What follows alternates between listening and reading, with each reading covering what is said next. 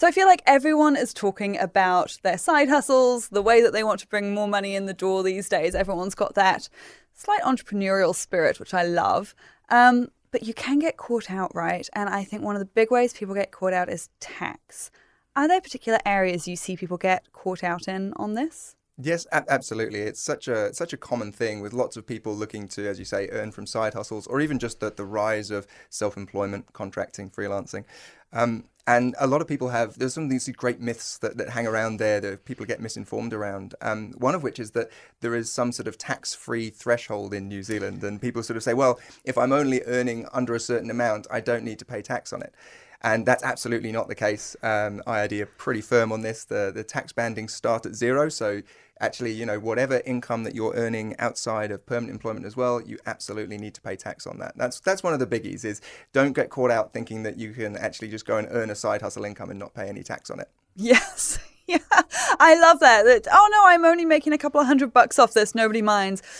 The taxman minds. The taxman minds. Well, we get people who are maybe they've got a, a permanent job somewhere for, say, I don't know, fifty thousand dollars a year, mm. and then they start picking up some side hustle work, and it's maybe I don't know a little bit of personal training or uh, you know some some pieces of art that they're selling, and they come to use our service, and they said, oh, but the price of this service I'm selling is only five hundred dollars, so I'm not earning much income, and you say, well, actually, no, now you're earning fifty thousand and $500. So, as far as IRD are concerned, it's just one big pot of income, both mm. PAYE and, and self employed income, and you pay tax on all of it, unfortunately. So, it's a, mm. it's a thing, it's a common misconception that people have that actually, you know, a lot of the role that we try and play is around educating people as to how to take care of themselves from a tax perspective so that they don't get into any trouble. Yeah, okay. So, that's one obligation is if you're earning anything extra, you have to pay tax on it.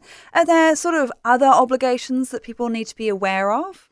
Um, yeah, I mean, I always talk from my own personal experience because I'm sort of the poster child for getting it wrong, which is why we started Hnry in the first place. Is you know, when when I first started out contracting, um, I didn't even know you needed to pay ACC.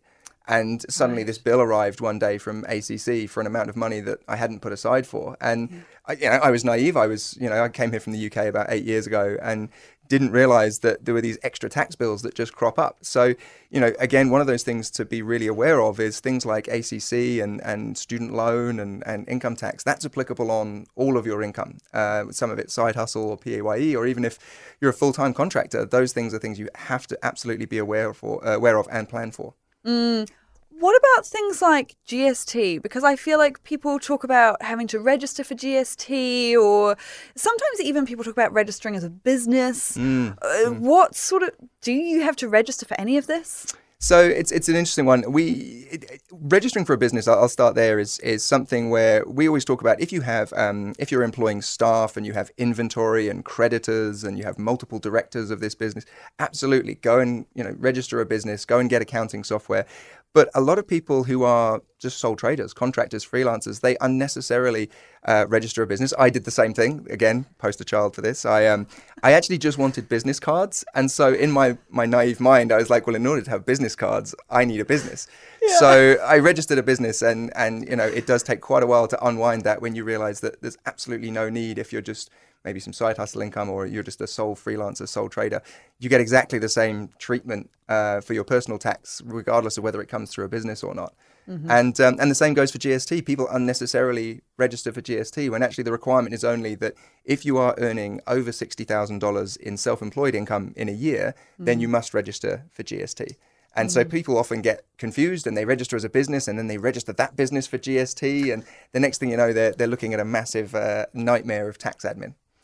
And the problem is, of course, that um, I actually do genuinely think that the IRD tries to be friendly these days and tries to be helpful, but they're not allowed to give advice as such. So, and this is from personal experience, sometimes you get in touch and you say, What do I need to do? And they send you to all these links. Mm, mm. It's a little confusing. It is very confusing. And I think you know, uh, like you say, I think IRD are, are, genuinely there to engage with people and actually provide them information. Uh, unfortunately, they have to cater for such a broad audience that some of the information they provide you can be quite complex or can have a lot of information that may not necessarily be relevant. So, mm-hmm. a lot of what I suppose myself and the team spend a lot of time doing is being that translator that says, well, actually, how do we translate what is actually required and take the really the really kind of the nub of it and give that to people so that they can understand exactly what their piece of it is rather than sort of just saying oh here are 12 articles about fringe benefit tax. It's actually how do we talk to people in, in sort of a bit more kind of real terms based on um, what they need to know and and sort of eliminate a lot of that stuff that they don't need to know? What do you find is the is is there sort of two or three bits of information that you find apply to most situations well, I think the the kind of questions we're often asked are things like um, things like, do I need to be a registered business to mm. trade? And you know, absolutely no, you don't. You can trade as a sole trader. There are no there are no tax breaks to your personal income by being a registered business. Um, and it's other things that you know we talked about GST, but also things like expense claims. What can I claim mm. as a business expense? And more often than not, um, the information that's out there is quite difficult to translate, mm. and there's some quite nuanced things. So actually being able to to provide people information around, well, what are things that are genuinely uh, business expenses, and potentially where are the, the pitfalls where, again, through misinformation, perhaps people feel as though something should be a business expense, but actually when you check with IRD, it's not. Mm. Well, uh, yeah. On that point, can you get benefits back when you're dealing with taxes?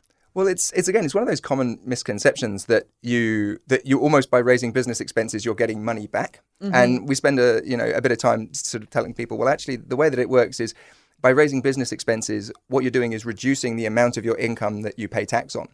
And um, a lot of times people will say, well, when, when do I get that tax back? And I think that's, you know, people talk about tax refunds and there's this big thing of, well, that must be coming from expenses. Mm-hmm. Um, but actually, the, the, the net effect to your income tax rate from expenses is sometimes not very large. So if you think about it, say if you earned, uh, again, $50,000 from your self employed income and you made a purchase of, of $2,000, let's say, um, you would be required to pay tax on the net on $48,000. Mm-hmm. But actually, the difference in tax rate between earning $50,000 and earning $48,000 is not too substantial.